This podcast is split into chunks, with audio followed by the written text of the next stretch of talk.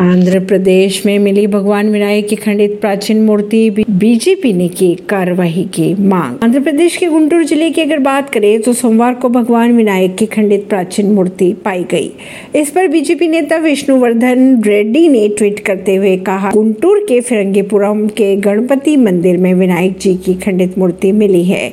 पूर्व में इस तरह की कई घटनाएं हुई लेकिन कोई कार्रवाई नहीं की गई थी। रेड्डी ने दोषियों के खिलाफ सख्त से सख्त कार्रवाई करने की मांग भी की है।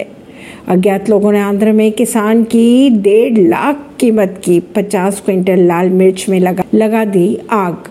आंध्र प्रदेश के एन टी आर जिले में एक किसान की पचास क्विंटल लाल मिर्ची में अज्ञात लोगों ने आग लगा दी।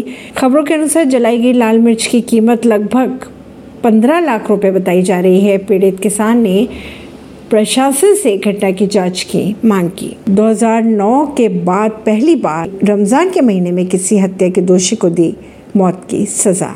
ऐसी ही खबरों को जानने के लिए जुड़े रहिए जनता से रिश्ता पॉडकास्ट से। प्रवीण अर्शी ने दिल्ली से।